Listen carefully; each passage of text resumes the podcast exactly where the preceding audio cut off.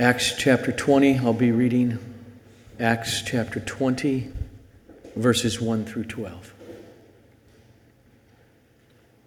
After the uproar ceased, Paul sent for the disciples, and after encouraging them, he said farewell and departed for Macedonia.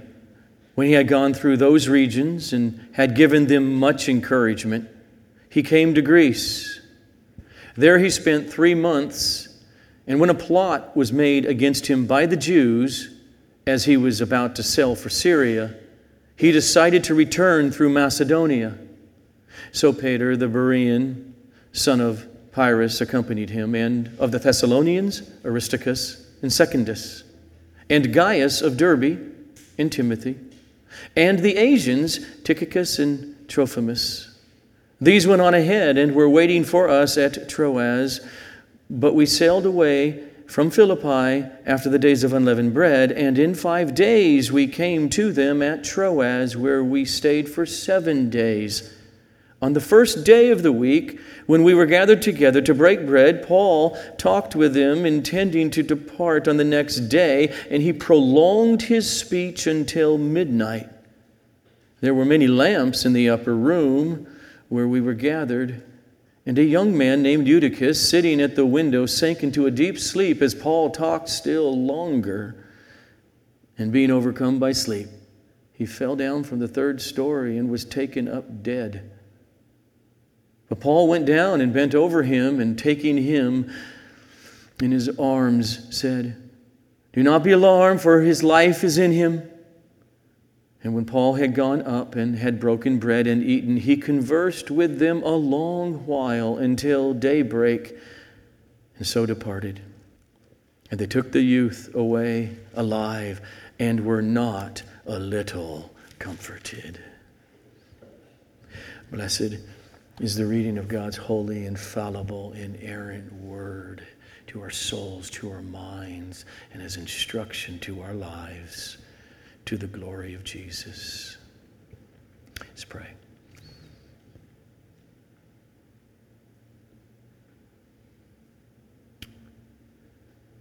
Father, we thank you for the spirit of worship that is amongst us this morning, that we have been enjoying.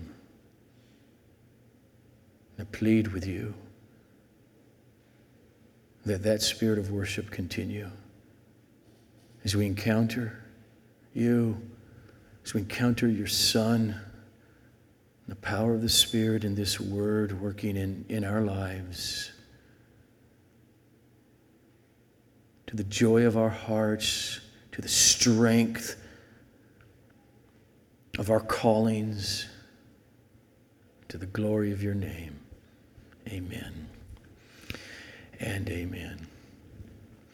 Every single one of us who have come to Jesus means we have been called out of darkness into light in order to enjoy God right now in our lives as sinners, and to enjoy Him one day in the resurrection without sin forever. And it also means that during this time down here, we are to shine that light through our lives in a dark world. We're called to enjoy God as an end. And we're also called to impact our little worlds, depending on who we are, in differing degrees, with differing callings, and in differing ways, every believer. Now, having said that, one absolutely sure way to get discouraged in what I just said is to compare yourself with others. We're going to be looking at the Apostle Paul again this morning as we make our way through Acts. By God's providence, Paul changed the world in a way that few human beings ever had. We're going to look at that. If you make Paul the impact that he had, the results that he saw, you make that the standard of your faithfulness to Christ, then you're doomed to depression. If you measure yourself by the standard of Charles Wesley and all the hymns and some great hymns that he wrote, and you're a songwriter, you're doomed. If you measure yourself by Billy Graham and his evangelism, or Jonathan Edwards and his depth, or Hudson Taylor and his extraordinary missionary work in China, or just by Mrs. Smith there in the local church, whom God has given her such a wonderful, soft, uplifting disposition and one-on-one encouragement to hurting Christians. Compare yourself with her. You will be depressed, unless you're her. Compare yourself with the power of oratory of preacher X, Y, or Z, or the consistent faithfulness of Brother Bill and his street evangelism, or the year after year after year constant ministry of helps of Deacon Jones, who is there at every church function in order to make sure everything behind the scenes is getting done. Or you compare yourself to those brothers and sisters in Christ who feel this call and have started ministries to help people get delivered out of this horrific sex trafficking and pornography in our day. Compare yourselves with them, and you're not doing that, you may get very depressed. Compare yourselves with those Christian families who felt a call and a passion and are driven to foster care in order to deliver at least a few children out of a horrific life and maybe give them a chance. If you measure yourself by others, other real people, you will be discouraged. You're called to be faithful. Faithful first and foremost to love God through Jesus Christ. Faithful to give of yourself to others in love. Faithful to use your little gifts or your big gifts or your little and your big giftings for the sake of others within the church and in the world. The eye cannot say to the hand, I have no need of you. Nor again can the head say to the feet, I have no need of you. On the contrary, the parts of the body that seem to be weaker are indispensable. And so, as we look this morning at our passage, and if we don't compare ourselves with the vastness, with the results of the Apostle Paul's ministry and his particular calling by God, well, then we may, as we pay attention to what we see and look at his faithfulness and what God called him to do, we may be very encouraged in our own faithfulness where the Lord has placed us at this juncture in our lives. And so, having said that, it is true. The Apostle Paul changed the world by God's providence. And he did it through his drive to establish and to strengthen local churches. For all of us here, in whatever ways we are called to use our gifts, it should all be done with that same gospel-centeredness. So, remember where we've been as we approach now chapter 20. And as we And before we get to it, this is what Paul was about up to this point and will continue to be about. He stood upon the words of the Lord Jesus when Jesus spoke to Peter about Peter's confession that you are the Messiah, the Son of the living God, and the gates of Hades shall not prevail against the church. That's what drove Paul. His ministry was to travel over the Roman Empire preaching the gospel and then helping those new believers begin to congregate, to meet as local churches. Those churches then would be a light in their particular areas of the gospel now that they're planted. Paul's heartbeat was not just telling people how you can be saved in Jesus and then move on to the next place. It's not what he was about. He was about telling them how you can be saved in Jesus. But his soul was utterly committed to Christ's church, his bride. He said to the Philippians when he wrote them, you, the church in Philippi, you're my joy. You're my crown.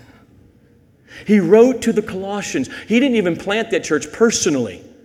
Some of his team and workers went out and did that. And he writes to that church, for I want you to know how great a struggle I have for you.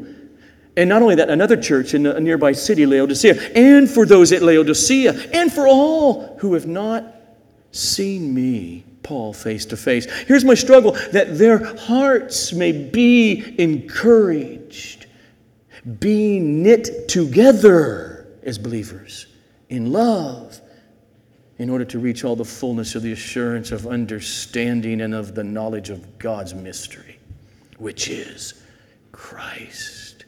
He tells the church in Thessalonica, for what is our hope or our joy or our crown of boasting before the Lord Jesus when He comes?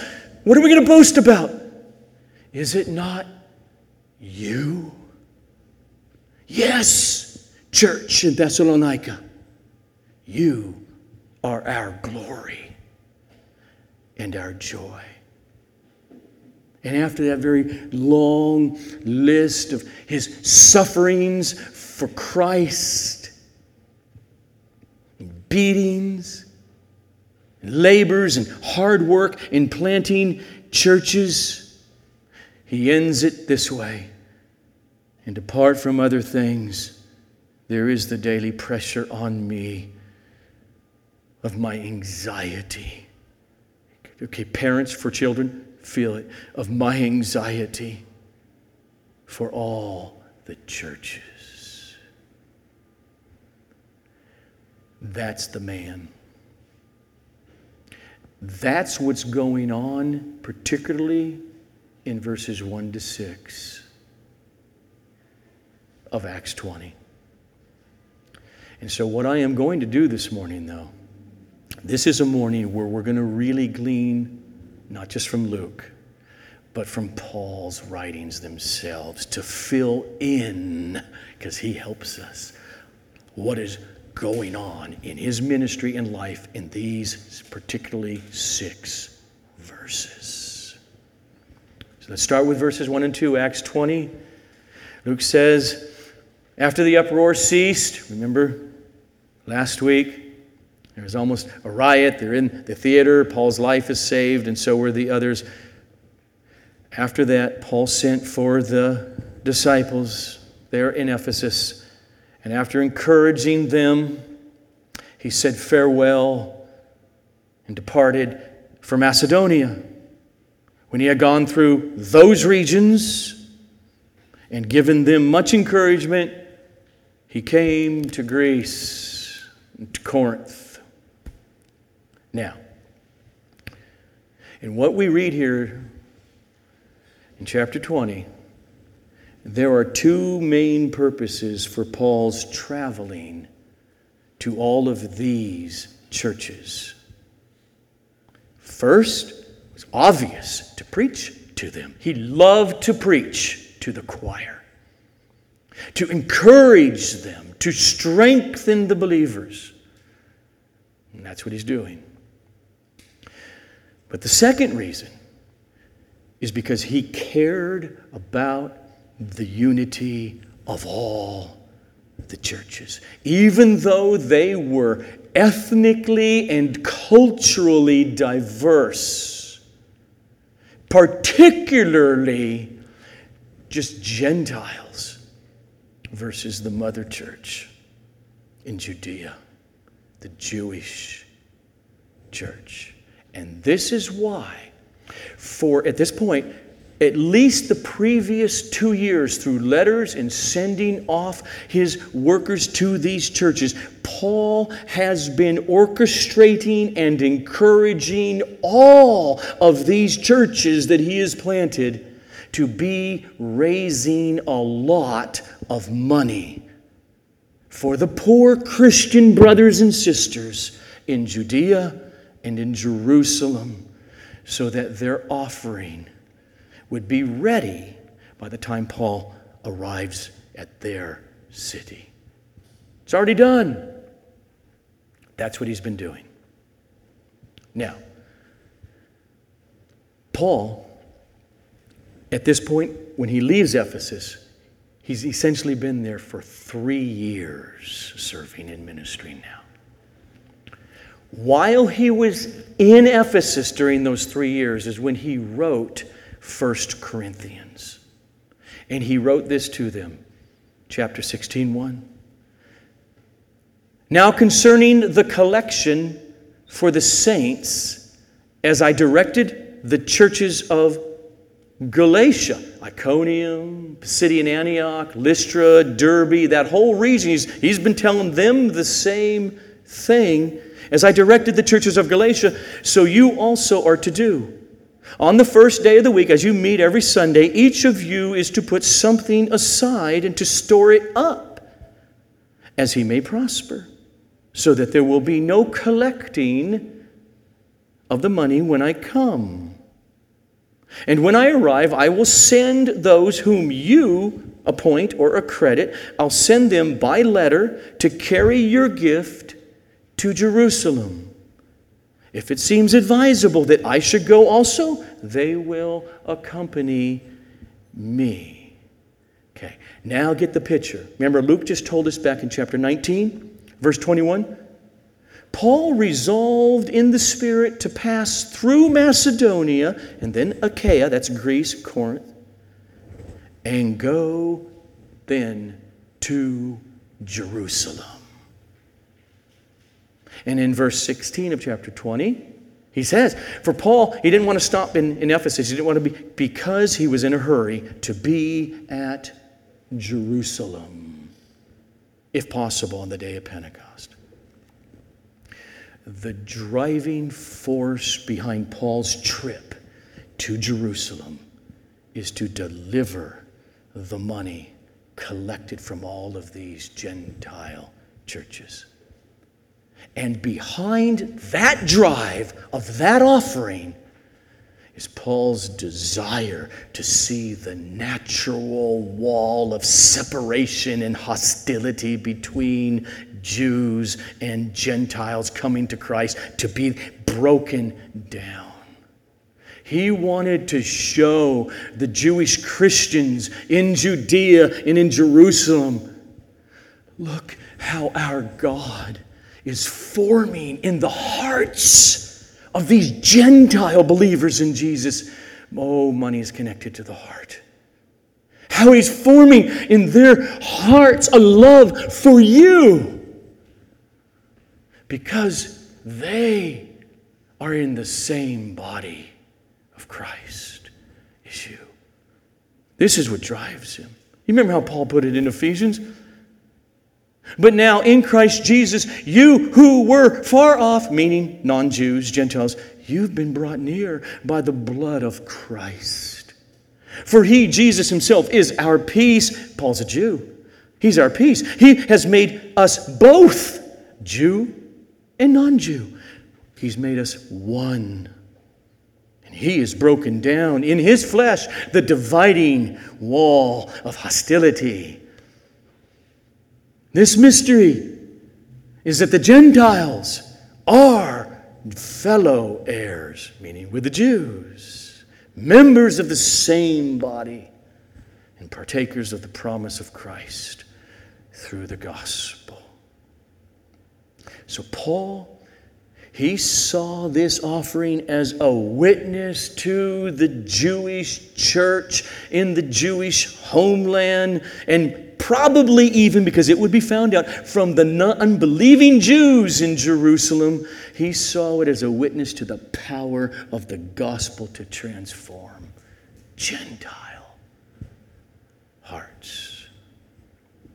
Okay.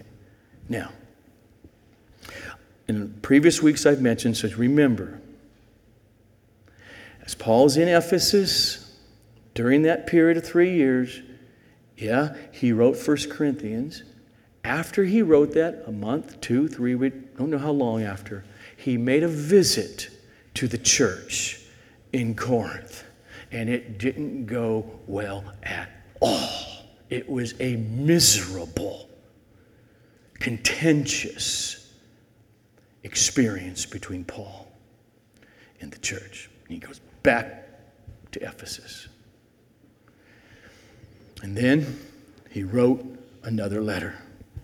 A strong, straightforward, direct letter filled with tears as he put pen to paper, and he sent that letter off most likely by the hands of Titus, and Titus takes it to Corinth. Okay, just feel Paul. He is very anxious about how the Corinthians are going to respond. And this is about the time now he's going to leave Ephesus. He's anxious. Will they repent? Will they continue to listen to these false, self-serving preachers who have infiltrated the church there? Will the Corinthians be reconciled to Paul? He doesn't know the answer. Okay, another pause. We do see, Luke lets us know, he leaves Ephesus and he goes to Macedonia. Originally, Paul had different plans, and he even let others know of his plans. He originally, who knows, a month earlier or a year earlier, his original plans were to leave Ephesus and to go straight to the church in Corinth and spend time with them. And then from there to go to Macedonia. And then leave Macedonia and go back to Corinth again, and then from there go to Jerusalem. Those were his plans. They changed. They changed because he doesn't know the response of the church in Corinth. After that relationship blew up, he essentially made a pact with himself. I'm not going to go there and have another miserable experience, another painful experience. So he's waiting to find out. And you can't do it by telephone and internet and emails. He's waiting to have Titus come back from his months-long stay with them and report their response to the letter. And so he doesn't go straight to Corinth. He goes actually up north first, not even to Macedonia. He goes up north this way, and he ends up at Troas. He'll end up at Troas again, but not this. This is another visit. Then he'll go to Macedonia, and we know that because this is how Paul writes, just a month or two later, when he gets to Macedonia, he writes this to the Corinthians in 2 Corinthians. When I came to Troas in order to preach the gospel of Christ, even though a door was opened for me in the Lord, it's like going great, my spirit was not at rest because I did not find my brother Titus. He wants to know the response of the Corinthians. And Titus is his way to get it. And it was obvious he's not going to show up here in Troas. So I couldn't wait any longer. I just had to leave. And he says, because I did not find my brother Titus there, so I took leave of them and went to Macedonia over the Aegean Sea. And now he's in Macedonia, which means the churches of Philippi and Thessalonica and Berea. And he says to the Corinthians, for even when we came into Macedonia, our bodies had no rest, but we were afflicted at every turn, fighting without, fear within. Listen to this now. But God, who comforts the downcast, comforted us by the coming of Titus. And Titus brought good news. And not only by his coming, but also by the comfort with which he, Titus, was comforted by you, the Corinthian church, as he, Titus, told us of your longing, your mourning, your zeal for me, Paul, so that I rejoiced still more. He goes on, Corinthians, for even if I made you grieve by my letter, that letter we do not have in the New Testament. If I made you grieve by my letter, I don't regret it. Though I did regret it, for I see that the letter grieved you, though only for a while. As it is, I rejoice, not because you were grieved, but because you were grieved into repenting. So we see Paul finally gets to meet up with Titus there in Philippi, or Thessalonica or Berea, whichever city he is in at that time, there in Macedonia. And he sets when he sits down, dictates, writes 2 Corinthians in Macedonia. And in that, towards the end of the letter, Paul then gives the Corinthians a final encouragement to be very generous in their giving to this special offering for the Jerusalem church. And thus, to make sure that by the time I get there, it's done. No collections needed. This is a portion of how he writes to them. Chapter 8, verse 1 of 2 Corinthians. He says, we want you to know, brothers, about the grace of God. That's how Paul looks at this, God's power of grace working in Christians. We want you to know, brothers, about the grace of God that has been given among the churches of Macedonia, where he is at while he's writing this. For in a severe test of affliction, their abundance of joy and their extreme financial poverty have overflowed in a wealth of generosity on their part. For they gave according to their means, as I can testify, and beyond their means of their own accord. They were begging us earnestly for the grace of taking part in the relief of the saints. And this, not as we had expected, but they gave themselves first to the Lord, and then by the will of God to us. Corinthians, see that you excel in this act of grace also. The point is this: whoever sows sparingly will also reap sparingly. And whoever sows bountifully will also reap bountifully. Each person must give as he has decided in his heart, not reluctantly or under compulsion, because God loves a cheerful giver.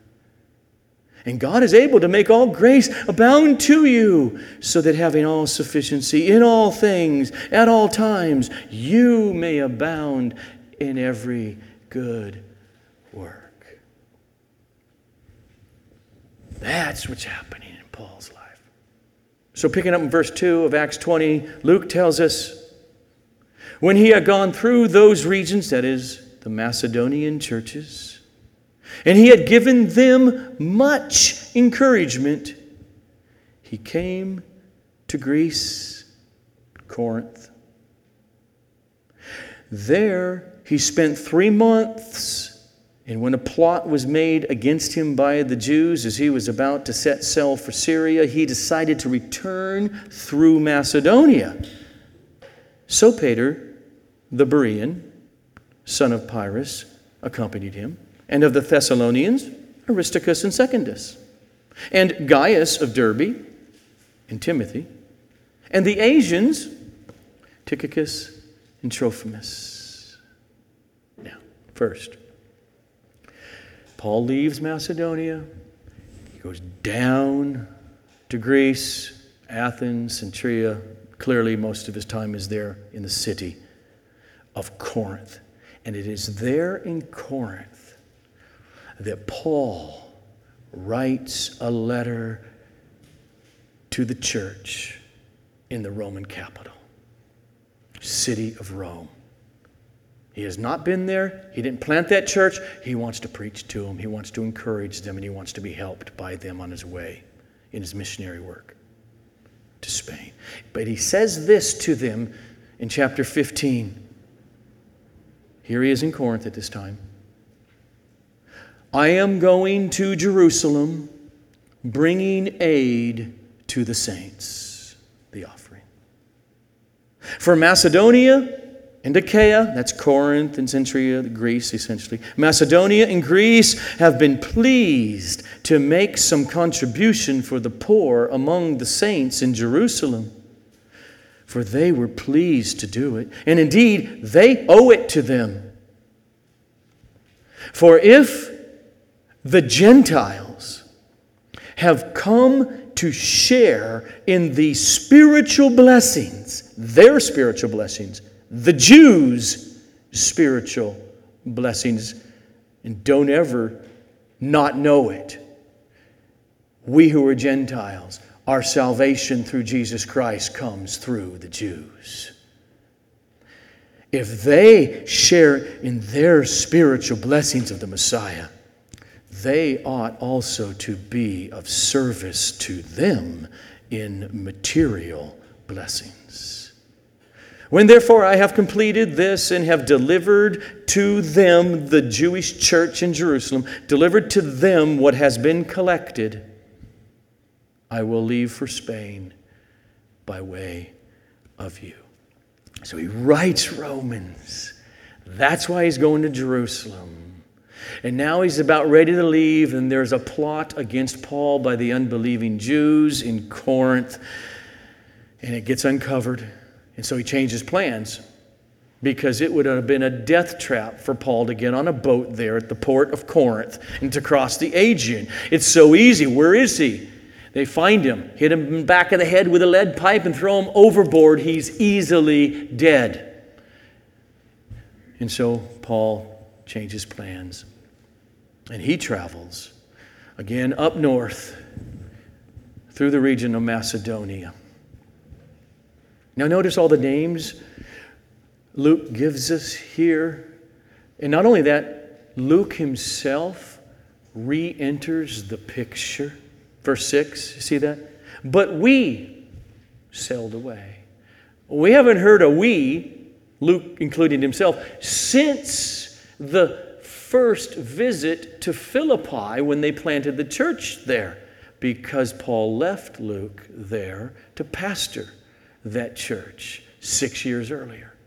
And now, in Philippi, it picks up now for the rest of the book of Acts, the we sections. Luke is with him. There were many different city churches who are all collaborating in this massive financial offering to go to Jerusalem.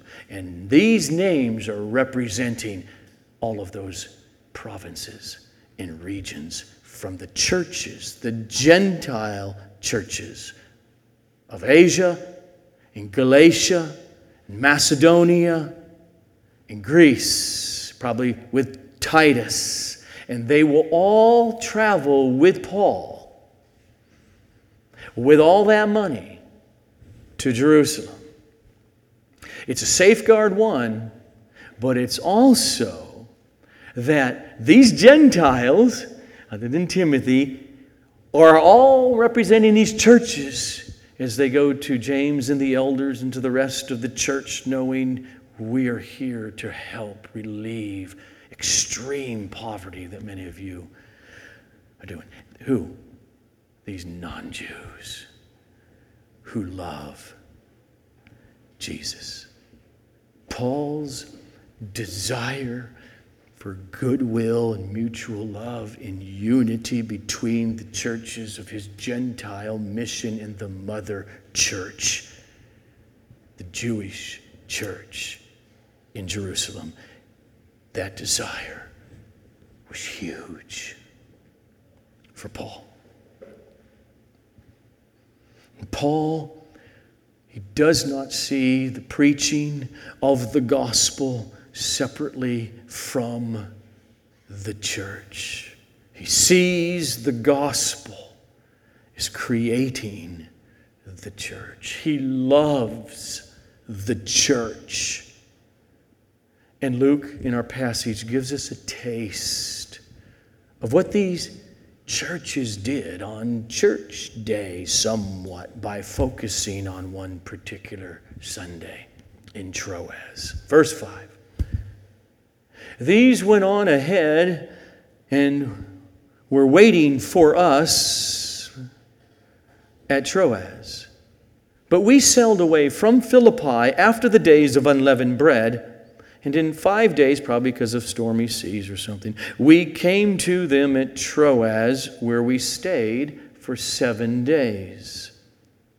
On the first day of the week, when we were gathered together to break bread, Paul talked with them, intending to depart on the next day, and he prolonged his speech until midnight. There were many lamps in the upper room where we were gathered, and a young man named Eutychus, sitting at the window, sank into a deep sleep as Paul talked still longer. And being overcome by sleep, he fell down from the 3rd story and was taken up dead. But Paul went down and bent over him, and taking him in his arms said, "Do not be alarmed, for his life is in him." And when Paul had gone up and had broken bread and eaten, he conversed with them a long while, until daybreak, and so departed. And they took the youth away alive, and were not a little comforted, but massively comforted. So first, notice that Sunday became the main day for worship in the early church. On the first day of the week, when we were gathered together to break bread. Now, the Jewish Sabbath has always been the 7th day, it's Saturday. It seems to be clear that the switch from Saturday to Sunday worship gatherings took place because of the resurrection of Jesus on Sunday morning. All 4 Gospels testify to it, like Matthew 28:1. Now after the Sabbath, toward the dawn of the 1st day of the week, Mary Magdalene and the other Mary went to the tomb. Now, you got to think about this. In all of these cities, there was a percentage of those Christians who were Jews, who all of their life up until their conversion did worship services on Saturday in the synagogue. And now, as believers in Jesus, that worship gathering around the Messiah is Sunday. And the only thing that explains that is the focus on the resurrection of Jesus on Sunday morning. And this tradition in Christianity has carried on for 2,000 years now.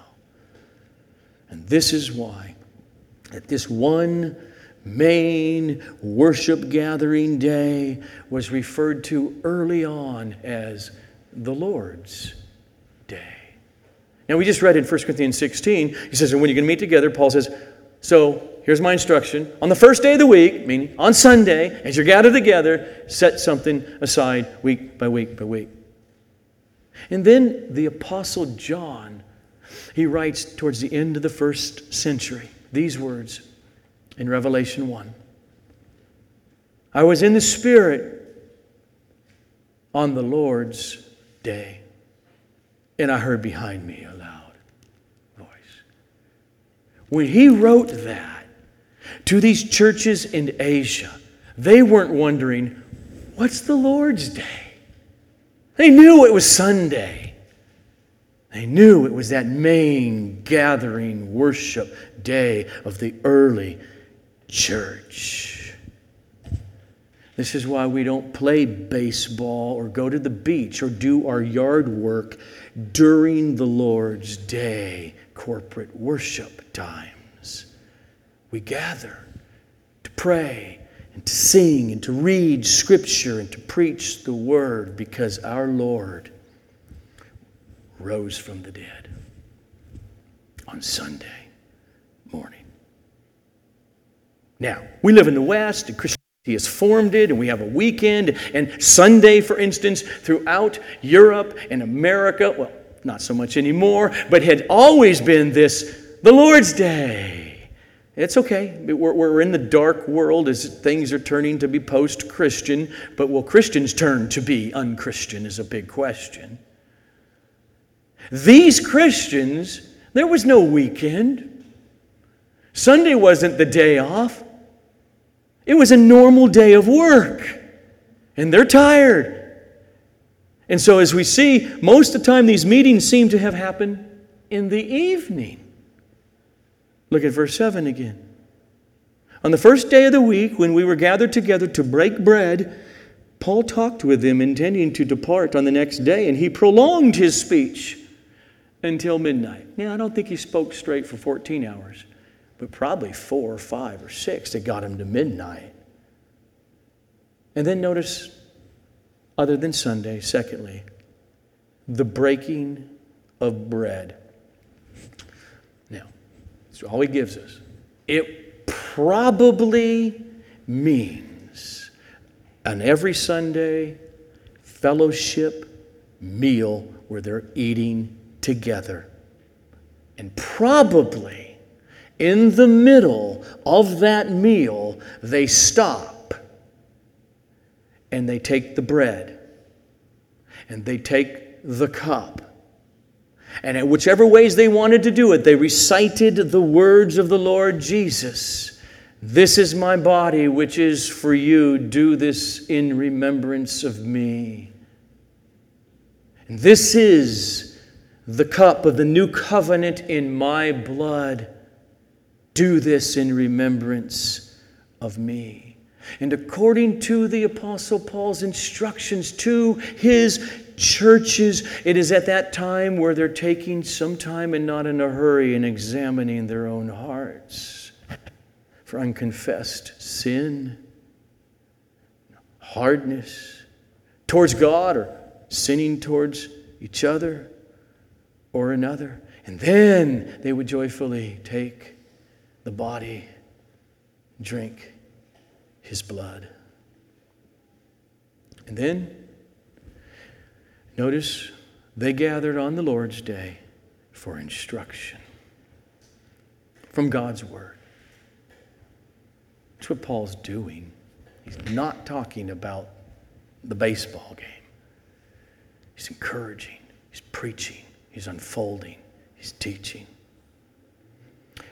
For hours. Now, here's the good news.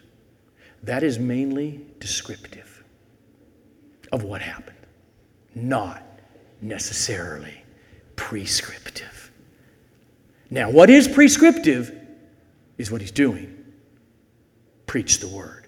That's prescriptive.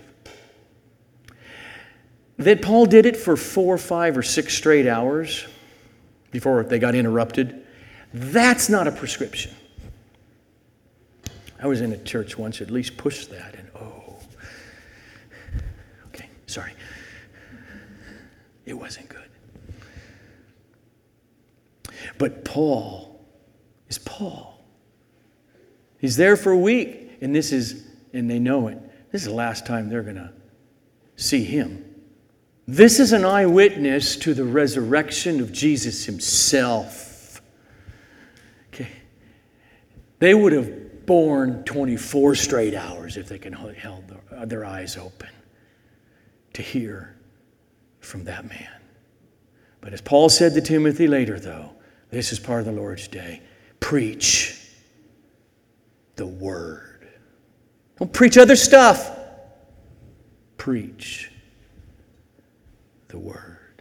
And so the point is, Paul preached, he exhorted, he taught. Just as Luke showed us in the early church in Jerusalem, they gathered constantly and devoted themselves to the apostles' teaching and to eating together and to praying together. But what we see here is what happens sometimes when sermons go too long, some people fall asleep. As we see with this kid, Eutychus, who's anywhere from 8 years old to 14 years old, as far as we could tell. So think about it. Here's the great Apostle Paul in a very large house, in a very large room on the 3rd story. Who knows if they got 150 or 200, how many people are packed in there, and he's preaching for hours. And in the middle of it, a horrific tragedy happened. A kid falls out of the window 3 stories up, and he's killed. Luke's there. He witnessed it. And he lets us know that the apostle, with signs and wonders, the apostle Paul mirrors the Old Testament prophets, Elijah and Elisha, who when they encountered dead boys and their mothers grieving, lay over them, and the Lord raised them back to mortal life and gave them more years to live. And so Luke tells us, but Paul went down and bent over him, and taking him in his arms said, "Do not be alarmed, for his life is in him." And they took the youth away alive, verse 12, and they were not a little comforted.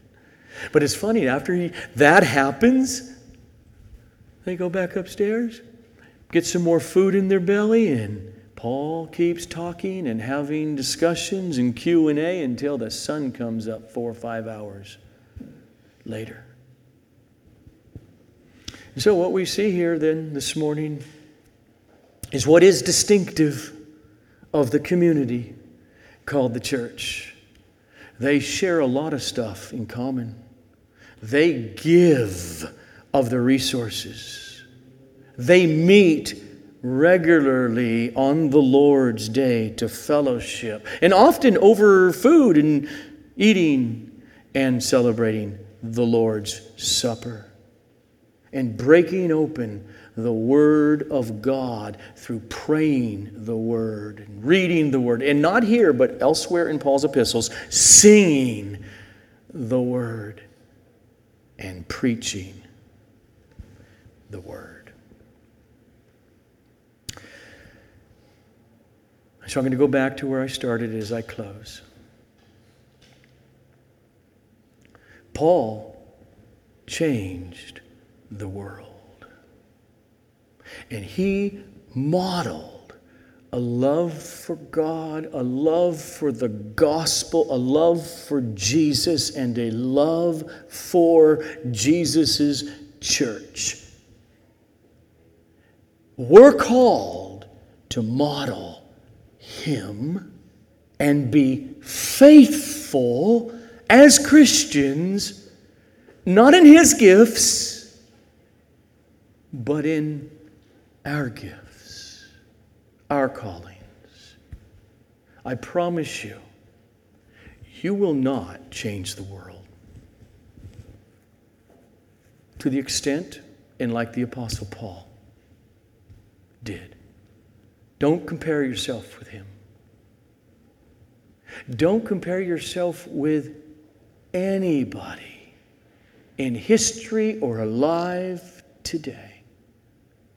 God calls you to be a toe, or to be a finger, or to be a liver, or to be a heart, or to be a head, or to be a foot.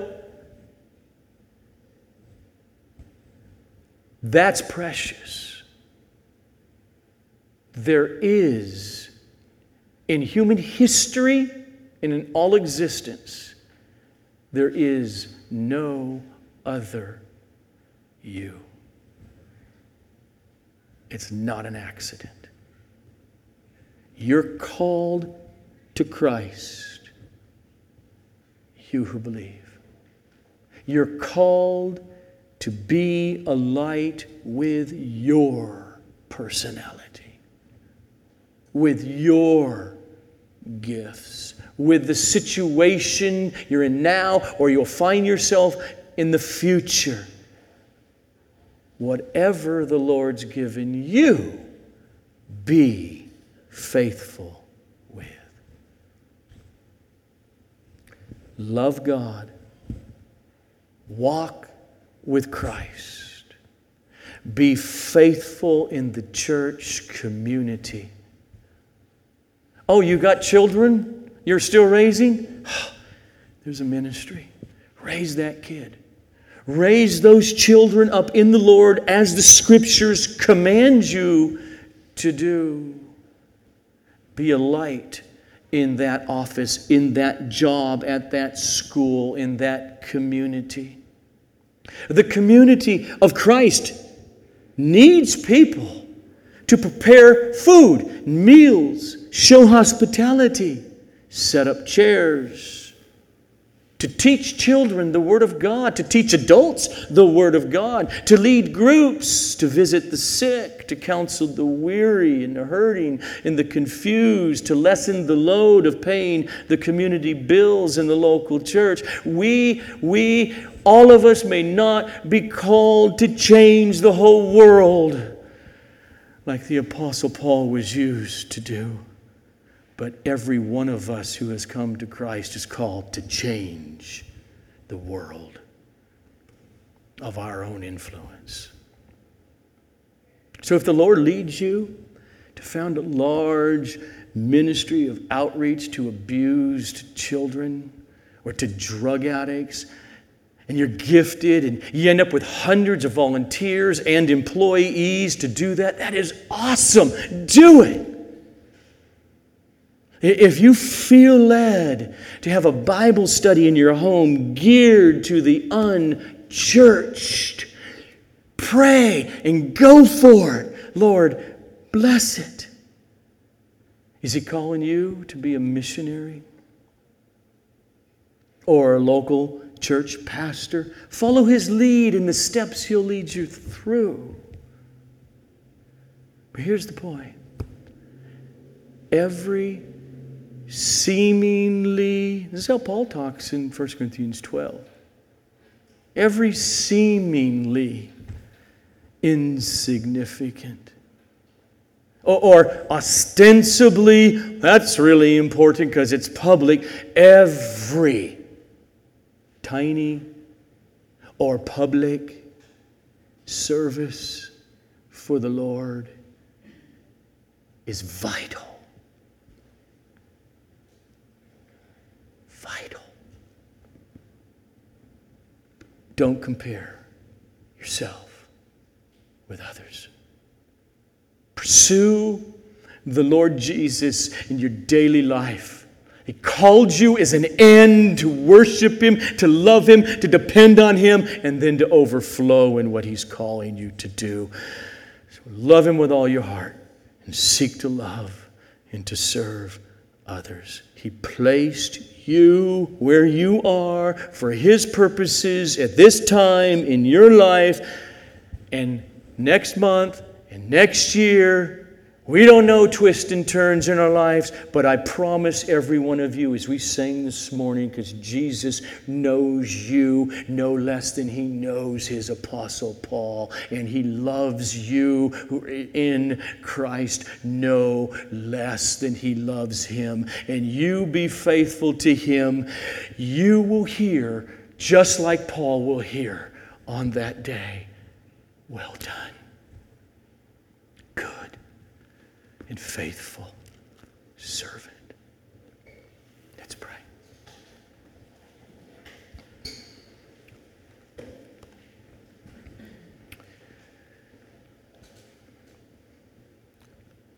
Jesus, You've given me such a great confidence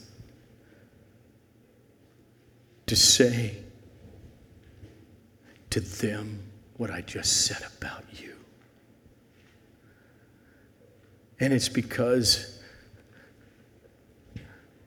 as we heard this morning, that one of the great five, solas, stand on Your holy, precious, written word, Old Testament, New Testament.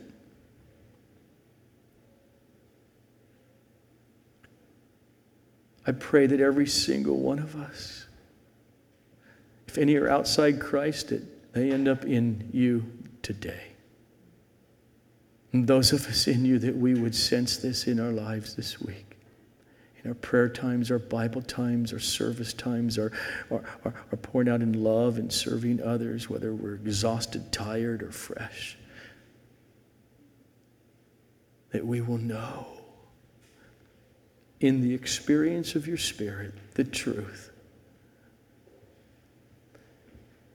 of Your depth of love and care for us, and that it is Your joy to hold us firm and fast to the end in faithfulness. We thank You. Amen.